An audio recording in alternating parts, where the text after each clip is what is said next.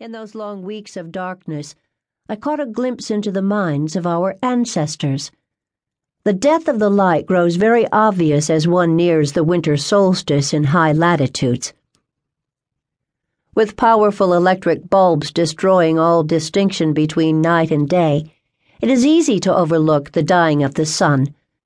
Simple to dismiss religious light festivals as mere superstition but when the fallacy of electric light is banished, and one must face the truth of the darkness as humans have done for thousands of years, with only flame between our mortal frames and the night, every lost minute of sun is mourned. The nights grow ever longer as the light dies, and the most stalwart logic cannot completely banish the primal doubt that creeps through the back door of the soul. Will the sun truly return?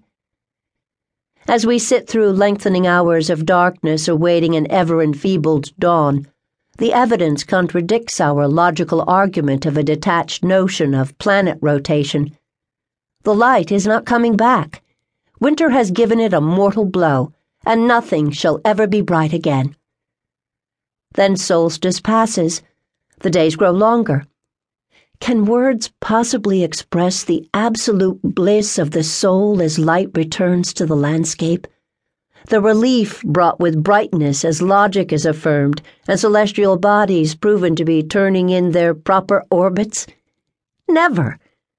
As humans, we can analyze the phenomenon, we can discuss it, but we can never truly understand it in our souls until we have lived it. We must confront the darkness to know the value of the light. Darkness lends itself well to retrospection.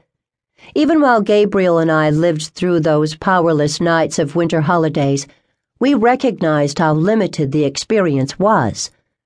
Imagine, we would tell each other, what it would be like without any electricity at all. No noisy fridge humming, no modern inconveniences. The idea excited us.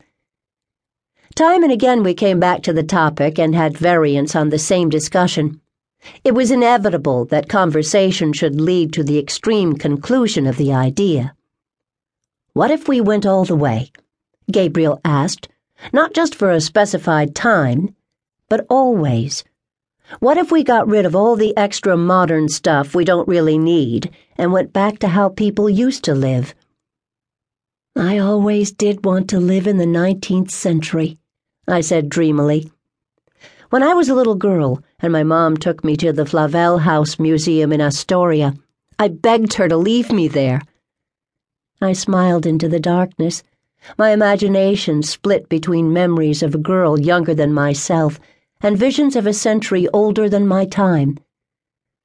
I used to dream about what it would be like to live there amidst all that beauty what it would have been like when the house was new.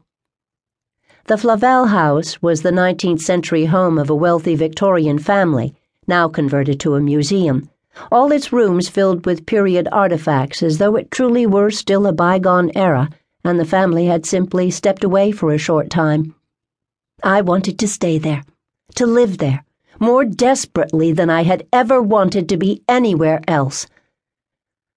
I spent all my allowance on a little scented soap in one of the nearby shops, and after we went home, I used to lie in that old fiberglass bathtub in the house where I grew up, closing my eyes and breathing in the scent of that soap. I would imagine I was in the bathroom of the Flavel house, and the smell of the soap was the ocean air coming through the window.